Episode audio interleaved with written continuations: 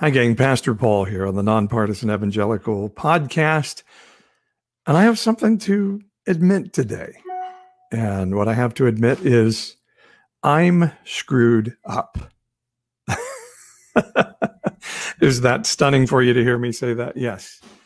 Yes, I'm screwed up. And it's hard for some of us to admit sometimes the things that uh, we struggle with in life. But I think it's important. And, I, and so I'm going to do a podcast with just me today. And I'm going to talk in a very personal way about how my religious upbringing has impacted my life as an adult. I do coaching services as a as as my income stream, the way I make a living. And I'm finding that pretty much all of us have faced some things in our childhood that cause trauma that continues to impact us as we grow. And I'm finding that Christianity, and particularly maybe in my segment of the world, evangelical Christianity, is causing a lot of these issues that are creating pain that impact people all their lives. And some people fighting out of that pain continue to inflict pain on the rest of the world. So the trauma of evangelicalism and the pain that it's inflicting on people and the world. It's why I do what I do. And it's what I want to talk about today on the nonpartisan evangelical. I do want to give you a chance before I get started into the podcast to subscribe to my Pastor Paul Nonpartisan Evangelical Patreon page. Um, one of the things we're doing right now is rebranding the podcast. It's not going to be the Nonpartisan Evangelical podcast here for much longer because I'm moving past my evangelical days. Some people say ex evangelical. That's I see that a lot on social media, but I'm post evangelical, I say. I've been through the evangelical times, and there were valuable things that happened in my life through my evangelical upbringing and religion as an adult. And I think that time is over and I'm moving toward what's new. And and the big part of that message is a message that's really hard for evangelicals that says God is not mad at you. And it doesn't mean God is not mad at you just if you said the sinner's prayer and are living the appropriate life. I'm saying God is not mad at you if you're human. That doesn't mean God maybe not disappointed or there's something of the universe that isn't disappointed when we do things that injure other people. But I'm saying God is not mad at you. And I think that's a really important message. And if you believe that message is important, I would love your help. I need to raise about $12,000 for this rebranding campaign. And my wife and I are going to put in 6,000 of that. And I'm trying to raise another $6,000. And I don't do it through the traditional way of asking for tax deductible donations. I do it through subscriptions on my Patreon page and a for profit ministry. So you're not going to get a tax deduction, but I believe generosity has its own greatness and and help that comes back to us. So I'm just asking you to be generous if you believe in the message of the nonpartisan evangelical. You can see it on the screen if you're watching this on YouTube, if you're on uh, the podcast, Apple Podcast, Spotify, wherever you get your podcast, then you can go to patreon.com forward slash NPE podcast. That's patreon.com forward slash nonpartisan evangelical NPE podcast and sign up for as little as $5.99 a month. I would love to get a thousand people signed up at $5.99 a month. Or you can do a bigger gift and help us raise this $12,000 for the rebranding campaign. And again, we're putting in six of it. So we've already taken care of half and I would love your help. Go to patreon.com slash NPE podcast and you get a whole bunch of cool stuff, including some people are getting to watch me record this podcast live. Patreon.com forward slash NPE podcast. Now, speaking of the nonpartisan evangelical podcast, let's get to it.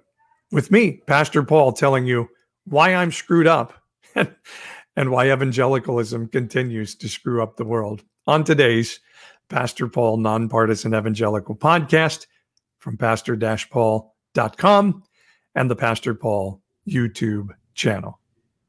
For those willing to listen, learn, and have eyes to see and ears to hear, this is the Nonpartisan Evangelical, where we're challenging the mindset of right wing Christianity and encouraging people to have their minds renewed and hearts transformed. Let's have better conversations about the life modeled in the Bible so we can truly tell the world God is not mad at you. This is the Nonpartisan Evangelical Podcast at npepodcast.com. All right, welcome to the podcast. I am Pastor Paul, Paul Swearingen, the host of the Nonpartisan Evangelical Podcast. Glad you're with me today, listening in on pastor-paul.com or your favorite podcasting service uh, Apple, Spotify, whichever one is out there. So here's a little bit of the process of what we do with the nonpartisan evangelical. Some podcasts I do are called proximity podcast, or at least that's the in, internal name for it. I want to give you proximity to somebody you may not get to have a conversation with on a regular basis. Uh, my Buddhist friend Joe that came on, or next week's uh, podcast with Rocky Roggio, who is putting together a podcast that's uh, putting together a movie to show how the Bible has been manipulated to make homosexuality a major focus of the church and uh, a focus on it as a sinful uh, behavior rather than as a part of a natural humanity. Uh, you can talk with somebody like that. Or I had Pastor Adam last week, Pastor Adam Ericksen, who is a UCC pastor that believes in universalism and and just to see that there are people that believe in these things who still love God are still Christian can be acceptable and not scary to the rest of us. Then there are other podcasts I do that um, are what we call WTH podcast, the week that happened, and where we're really looking at current events. And today's podcast is neither of those. Today's podcast is a very personal Pastor Paul podcast where I just want to share a little of my story, where I've come from in, in deconstruction, and uh, something that can just be helpful in your journey. In your journey, and I'm calling this one today. I'm screwed up and uh, the subheading being how evangelicalism tends to screw up people and continues to screw up the world. And so it's going to be a very personal one of just some some understandings and recognitions that I've had of how my religious upbringing has impacted my life as an adult and how I'm recovering from that and how I think it's important that we as evangelicals look at the truth of this so that we don't miss the opportunity to stop screwing up people going forward. Wouldn't that be a good idea if we can do it? So let me start with just an, an anecdote story from from my life. It's when I was in, I, I think I think probably eighth grade. And I can remember where I lived as a kid very easily and what age these things happened because we moved. My dad was a pastor and he was sort of a church fixer. And so we would move every two, three. If we lived at one place for four years, that was a really long stint to live in one place. So it's pretty easy for me to know it's in eighth grade because I can remember the house we lived in for that one year of my eighth grade, or at least half of my eighth grade year before we moved. Again, right there, I'm telling you, part of the trauma of my life is that we moved on a regular basis. And so in eighth grade, I came home one day to my household and found the house empty. That's right. Nobody there. The TV was on.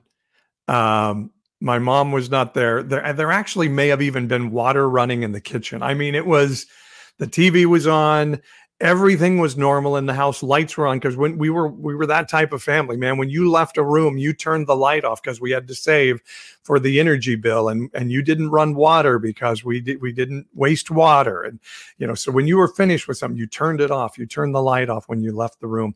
So i came home the tv was on all the lights of the house were on and i think even some water was running in the kitchen.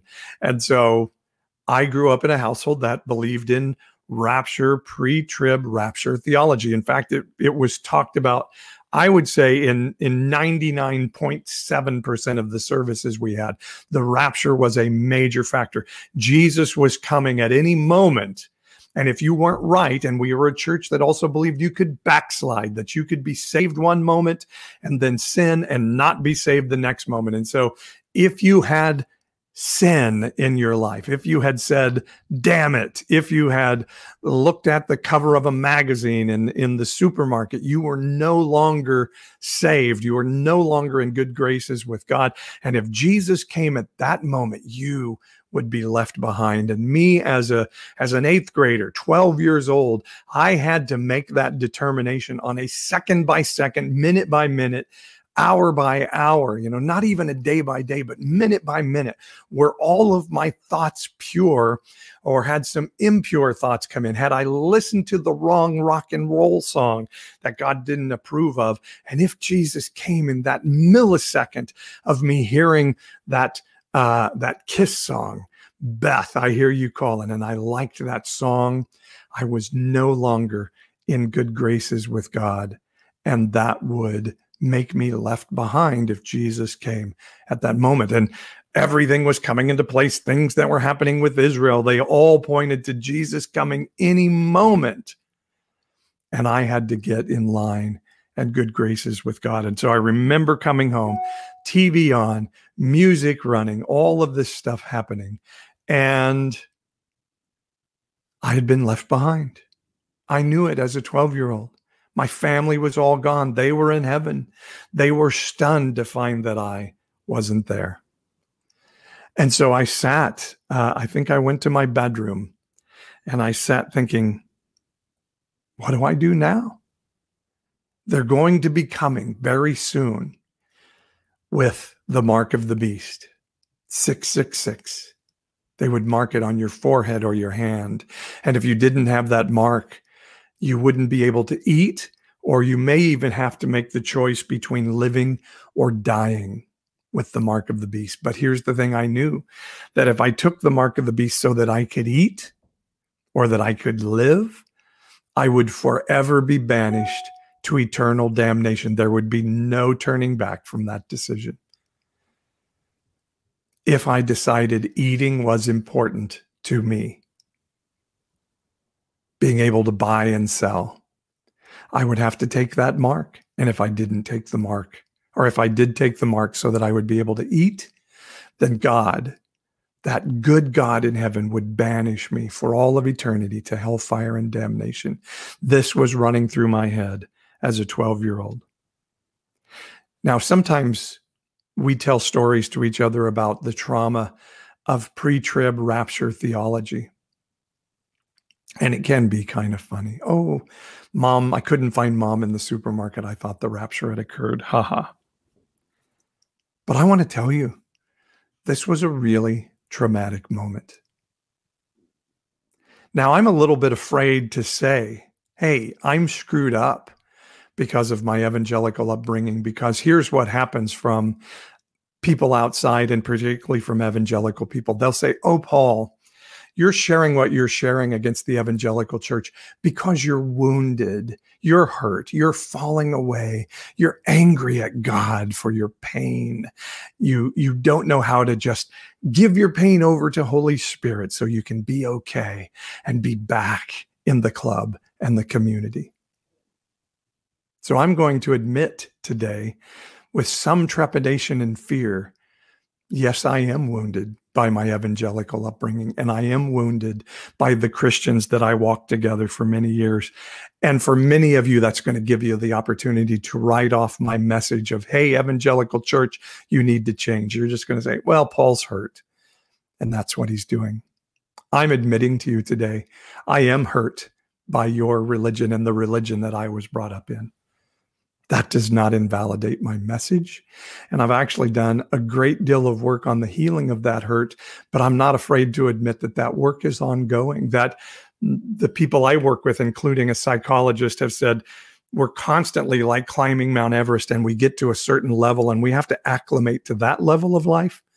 And then we can start to build again. So I'm admitting something that many of you may take and use against me and against my message, but that's the risk I'm taking because there are some of you listening today that need to hear wow, even Pastor Paul has suffered pain and trauma from his religious upbringing.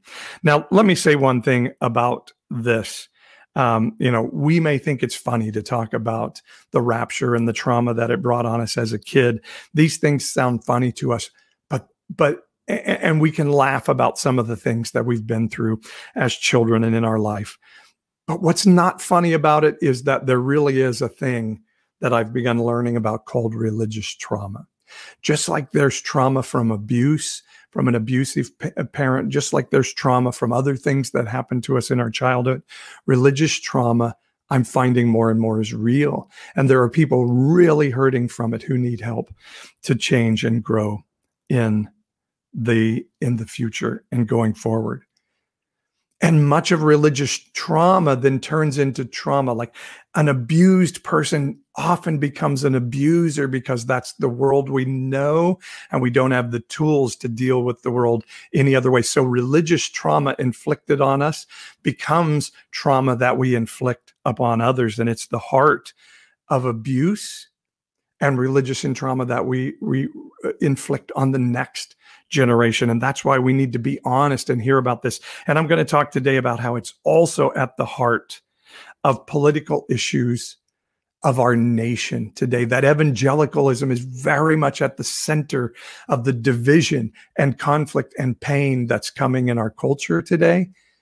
And we need to deal with religious trauma because that's a part of who we are and what we do. If you believe that God is a God of justice, and I do believe God is a God of justice. I do believe there's justice of the universe that comes to us. Some call it karma, some call it a lot of other things. But if you believe God is a God of justice, and the interpretation of that is the evangelical interpretation of if you're good, God will do good things and good things will happen. And if you're bad, God will do bad things and inflict bad things upon you, then that is going to be the center of your view of people and of politics. And so we need to make damn sure we've got that straight. So, what is the view of a God of justice? And what is our view of religious trauma? It's a really important thing to point to and to learn about. And that's what I'm talking to us about today. So I want to talk to start about the, the trauma of religious the uh, the trauma of religious trauma, I guess, which is kind of a circular term. But what is the trauma that comes to us of religion. And I will tell of that through my story of an evangelical upbringing. Now, let me tell you something, and this is always important to say my parents are good people. If you met them, you would love them. They prayed for me and cared for me, made sure that I had what I needed as a kid, made sure I got through college and was able to make something of myself through life. That is the truth of who my parents are. And, and I do coaching as a, as a career. I think I mentioned that earlier. And my coaching that I do with people all the time is this idea that our parents can be good and and worthy of grace. And and they do things because they're working through their own pain. And so we can have grace for them on the things that they've done while at the same time being able to say you did some shit that screwed me up. I know it's hard sometimes when i say cuss words for people but sometimes it's the thing that really emphasizes the point. Hey mom and dad you did some things that screwed me up and that's true. There was a lot of pain in it. That doesn't mean I hate you or don't have grace for you or don't understand you are working from the best that you knew and had a little bit of a deficit. But that doesn't mean I have to put away the pain of what you did that screwed me up. So my parents were great people, wonderful people who still love me and care about me to this day. And they did some things that caused deep, deep wounds and pain in me. So here's what happens with parents that kind of grew up in a harsh religious system have their own set of religious trauma and then start to walk out that with their their kids. And the first thing is this punishment. Punishment becomes very important when you're in a religious system that believes god gives good things to good people and bad things to bad people that he punishes us individually for the bad things we do and gives reward for the good things that we do. And if that is our belief system, then parents believe their job is to inflict punishment on kids to reap goodness from their kids, not understanding at all that the harsh punishment we've meted out doesn't reap uh, the harvest of goodness, but it reaps the harvest of trauma from our children. And so punishment in our household was harsh and swift and unjust. You didn't know how harsh that punishment was going to be. It was belt punishment, and you didn't know how long it was going to last, how much pain was going to be inflicted, and, and what would be the resolution of that. We were punished with harsh corporal punishment and then left alone in a bedroom to you know deal with what we'd done and we didn't know how long it would be or what the resolution was before we would be back in the good graces of my dad say. Can can you hear the pain of that as a child? I've done something wrong. And so i'm going to face a corporal punishment a, a, a belt punishment that isn't like you did this, so here's the punishment, and that punishment is going to pay for the wrongdoing and you'll be set straight again. No, the punishment would be harsh and loud and angry. Who knows how long it would last? It would last as long as it would last. It would be as many lashes with the belt as was necessary. And when it was over, it wasn't over. There was a continued punishment of neglect and of even ignoring by parents. My dad coming out of his anger and pain, and my mom out of her fear. And again, I'm not saying my parents were bad people. I'm saying this is what they were taught was right. And so it may be that my dad would not speak to me for days after the punishment. So not only was, hey, there was pain that must be inflicted because you did something wrong. But your character is such that I don't even want to acknowledge you as a son for a period of time. I don't want to even acknowledge you as a human being for a period of time. Do you hear the pain of that for a child when your identity is shaped by your parents as a child? To hear like you've done something so wrong that it is deserving of this physical pain and then this mental metaphysical identity pain of i don't even acknowledge who you are. Your character is so bad. And how a child has nothing to do but internalize that as oh i'm bad. Many of you may know Brene Brown, who did famous TED Talks and is, you know, my superhero in in what I do in coaching. And Brene Brown has a saying that that guilt is I did something bad. We all we all bump into each other, and guilt is good to say, oh, I need to fix. I need to fix this issue because I've done something bad. Guilt says I've done something bad. Shame says I am bad. And when I'm ashamed and shame tells me I'm I'm bad at the core, then I have to try to cover any mistake I make at all cost because I don't want to be known as being bad. And so I would lie to my parents. I would cover up the mistakes I've made. When I broke something at home, I would try to act like I didn't do it. And then the lie would become even more painful. And I couldn't tell the truth because a i was terrified of the physical pain that would come with that and the mental pain that would come with that but also just the deep shame of i'm bad.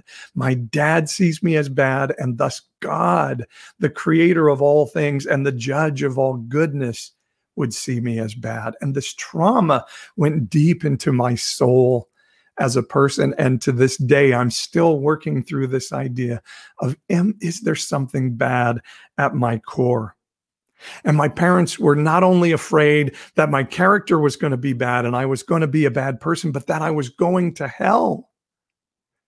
And so this punishment was necessary to keep me from going to hell. Do you see how these religious beliefs of Christianity, and particularly the staunch pre trib evangelicalism, I'm trying to keep you from going to hell, son. So I'm going to make life hell now hoping that it'll reap the reward of you being a good person.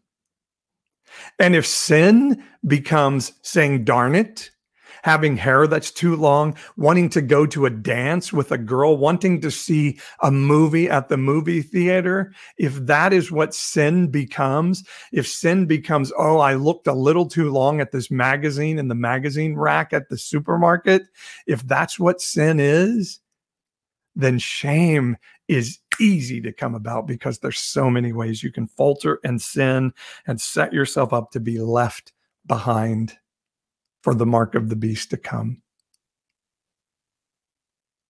I uh, went to college at a Christian college because my parents forced me to. I didn't want to go to the school, but they forced me to to try to save my soul, and and for some other reasons too. But ultimately, I think it was like Paul's a bad kid. We need to get him saved. And so let's send him to a Christian college, as so many Christian families do. Let's send him to Christian school to eliminate all the outside world influence on him. And let's send them to a Christian college. And I just want to tell you something, parents, it doesn't freaking work. And often it works in the opposite way. And that's exactly my story. I had to decide at some point that I just hated God because this really unfair, shame based, fear filled world that I lived in could only come from God, and God had to be a terrible, terrible person to inflict this world upon me. Again, now I say that hearing myself saying, Oh, now all my friends are going to say, See, we knew Paul was injured, and that's why he says the things he says about the evangelical church. I say, No, I'm injured. And that's why I'm trying to say to the evangelical church, let's let's stop injuring people. Let's let's stop inflicting this pain on others because it doesn't happen to be where the bible is. But i went to this christian college and i didn't have a lot of money. Um, I, I you know my parents provided what they could but you know college was a little bit rough. And so i found a way to get a fake uh, lunch stamp so that I could eat on campus, even though I lived off campus. And it was theft of food and it was wrong. There's no question about that. But I did it because I was hungry. and uh, and I would hope that would be okay. Um, but you know, I, I'm not saying it wasn't wrong and I shouldn't have done it, but it was, you know, done out of some need. And so I got caught and I had to go to the dean's office um, yeah at the school and the dean was talking about what I had done wrong and you know what we needed to do to fix it. And I was a pretty angry kid, and uh, I didn't like authority very much. And so the dean, in the midst of our conversation, and and I already was struggling with what I saw as incredible hypocrisy on the campus of this school and hypocrisy of the kids being holier than thou with one another which is which is the culture that's fostered by such a school and so the dean finally looked at me and he says you know paul i'm not so worried about you stealing lunch from the school. What I'm really uh, uh, worried about is that your soul is going to hell. And I remember hearing him say that. I'm worried that your soul is going to hell that's a trauma that had been been heaped upon me my entire life by parents, by church, by sermons. I had to go to hear sermons three to four days a week, by the way. Um, incredible amount of intake of this pre trib, you're bad, you're dirt, God is going to punish you, preaching nonstop. Sunday school classes, my own Bible reading, records that I listened to on my record player as a kid. And when I heard that dean say, I'm worried that your soul is going to hell, something in me really sort of snapped around that. And so I looked at him and I said, Tell you what, why don't you go to hell? And that was the end of my tenure at that at that university. But i've never been more happy to say something to another human being in my life to finally speak truth to somebody because the religious trauma was so deep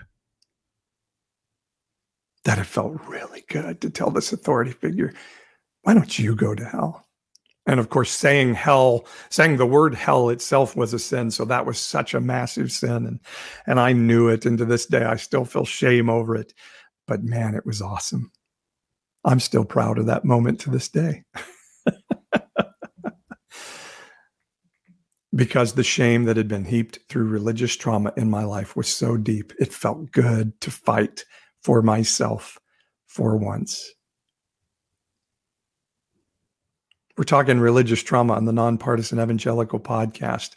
Some of you may be feeling even a little bit triggered by this. And I just want to say right now God is not mad at you, God is not mad at me. And you have been traumatized by religion, and it's okay. There are solutions, and we'll talk about that more in just a bit.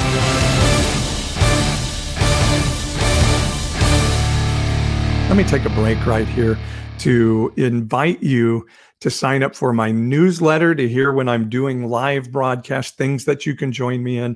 If you go to pastor-paul.com, the, my podcast, you'll go to my podcast website and right on the homepage, there's a thing sign up for the Insiders newsletter.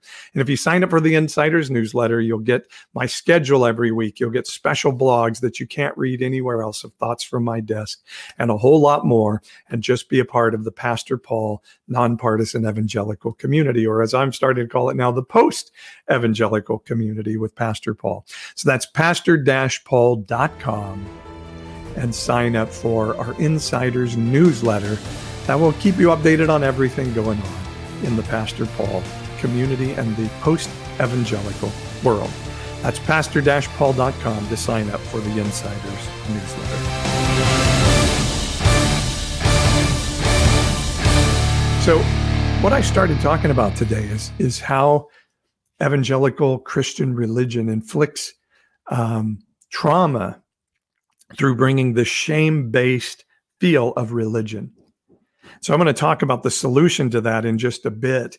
But it, it also brings this idea of a very narcissistic religion to the world. It, it, it says religion is extremely individual. And this is a Western concept that's been brought into religion.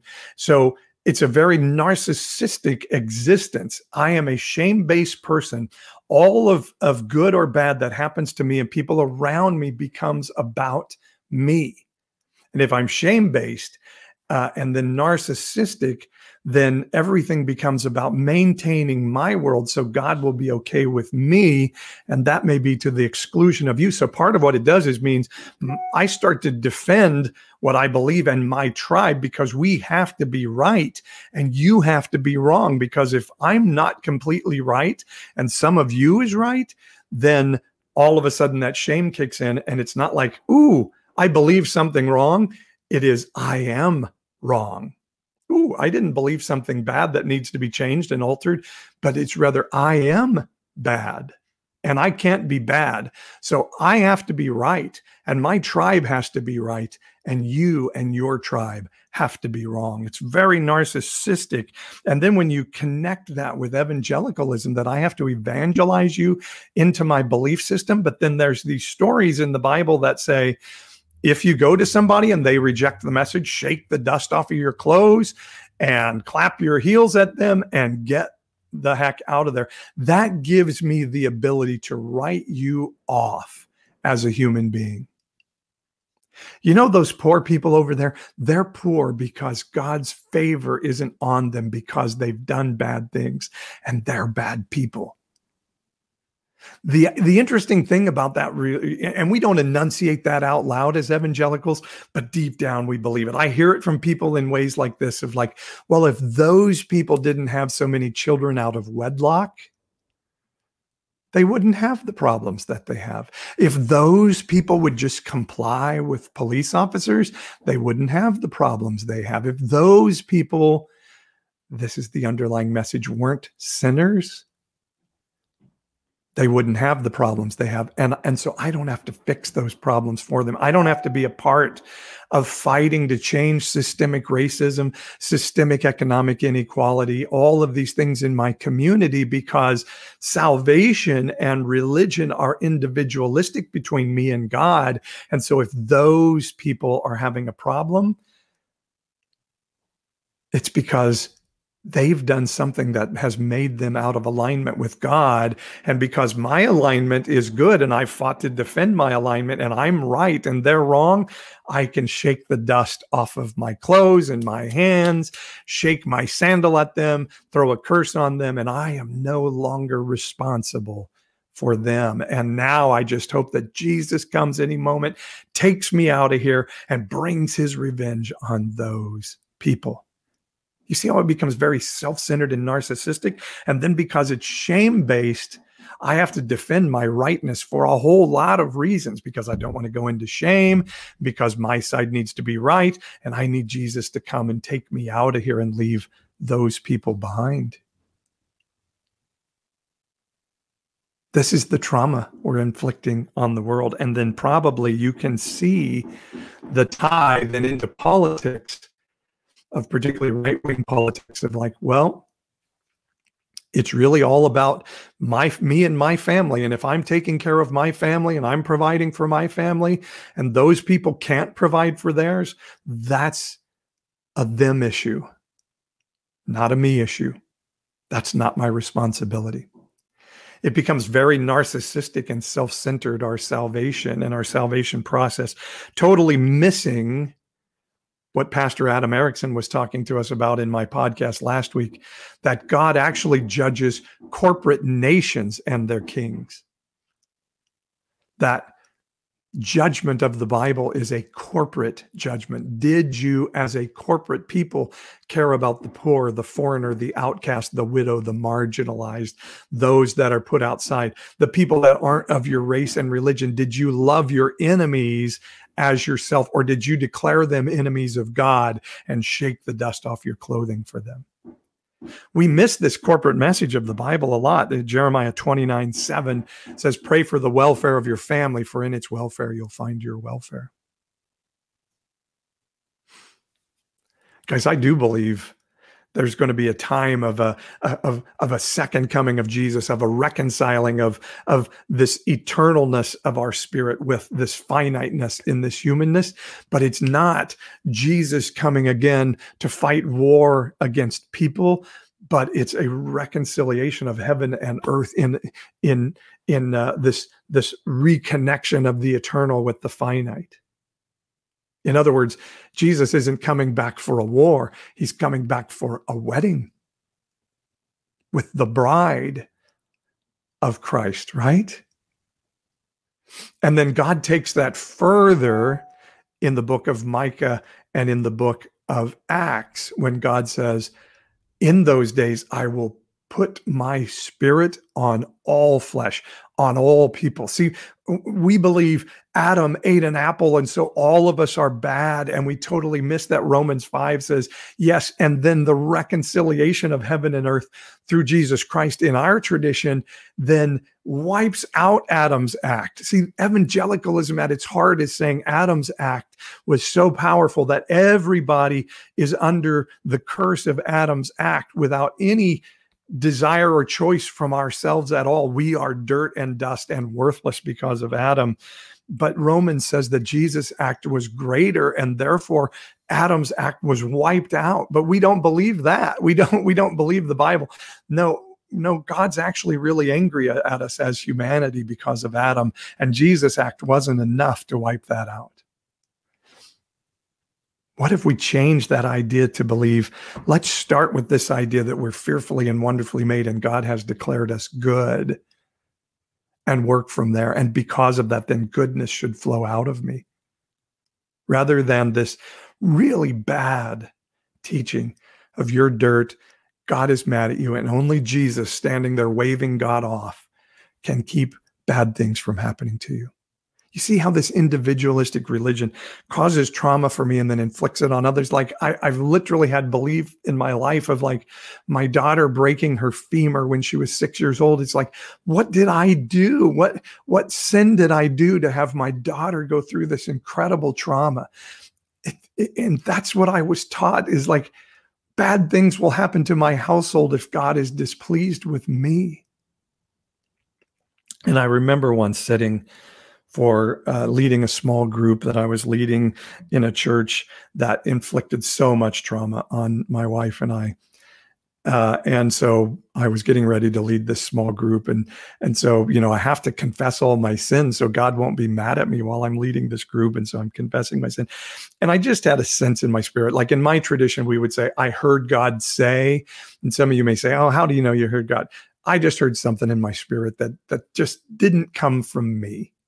So was it God talking to me? Was it something from some other part of my brain? I, I don't care. I'm not going to squabble over that. But I'm going to say, I know I heard something supernatural and otherworldly in my spirit. and it was this voice that was just like, oy vey. Here you are confessing again. And I'm like, okay, am I, you know, is my sin so bad that my confession doesn't help or what is the issue? And then what I heard from God, what I heard from heaven was I wish you knew how little I focus on your sin, how sin is taken care of and not an important factor, but the relationship between God and me, the relationship between heaven and humanity is what matters, not my behavior. Because if I'm focused on my behavior and my behavior with my father was if I'm good, my relationship with my father is good. And if I'm not good, my relationship with my father is interrupted in painful corporate punishment and ostraciz- ostracization from relationship. And so that's how I saw God. And God is saying, no, wrong. Heaven's pursuit is always to have relationship with you, no matter what you do and our religious trauma of hell and punishment and God's justice keeps us from being able to understand, like, I'm connected to heaven and I'm good. And because of that, generosity and goodness can flow from me to other people.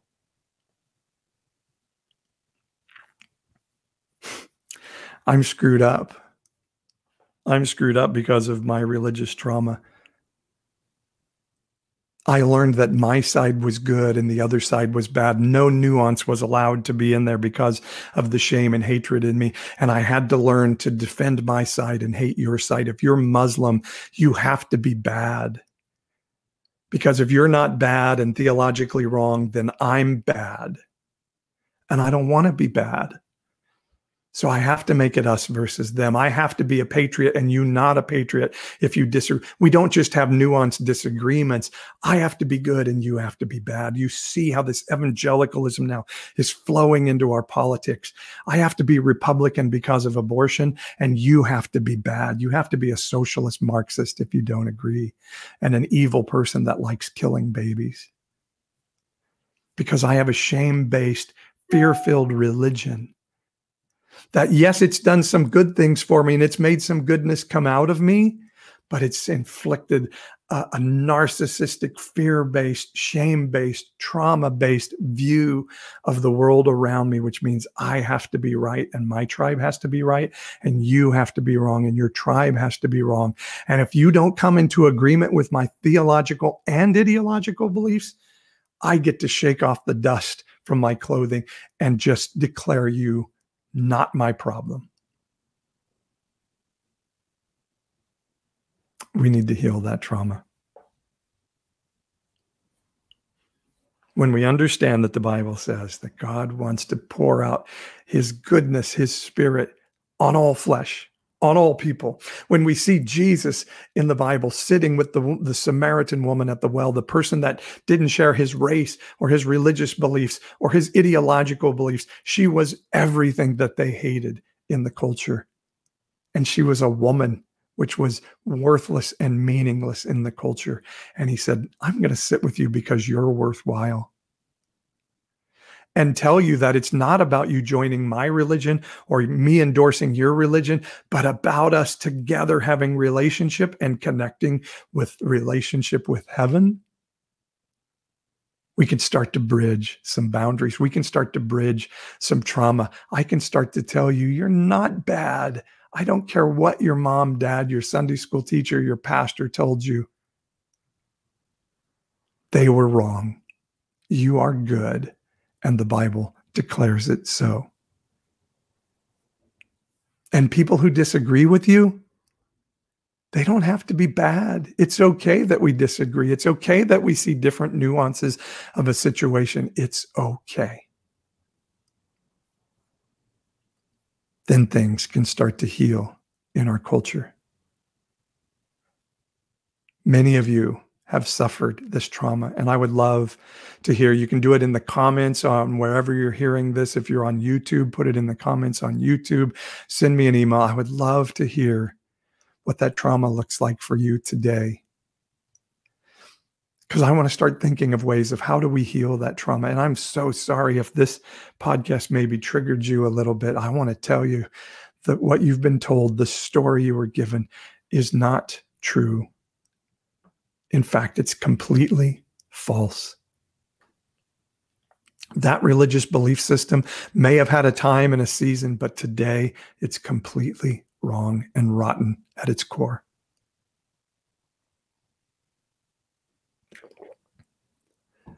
And if you and I work hard together to get healed up from that trauma and start to understand our goodness and our value, we can pour goodness and value out for others, even those that don't look by our religious tradition to deserve God's favor.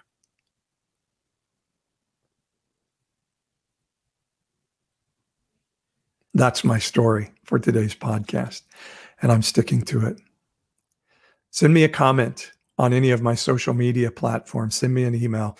If you've suffered from a religious trauma, let's start to think about how we can work this through together. You don't have to declare your parents bad or evil, or your Sunday school teacher, or your pastor, or your church, but you can be honest to say they inflicted trauma upon me. That doesn't make me wrong or bad or speaking out of wound. In fact, it's the evangelical church that's speaking out of trauma and wound because they have to be right. If any part of their belief system isn't right, they are bad and God will be angry at them and he will inflict punishment upon them. Maybe even the punishment of eternal fire and damnation and separation from love. It's a terrible theology and traumatic to kids you're not going to be left behind. In fact, you're amazing. God is not mad at you. Thanks for listening. We'll see you next time on the Post Evangelical Podcast with Pastor Paul at pastor-paul.com.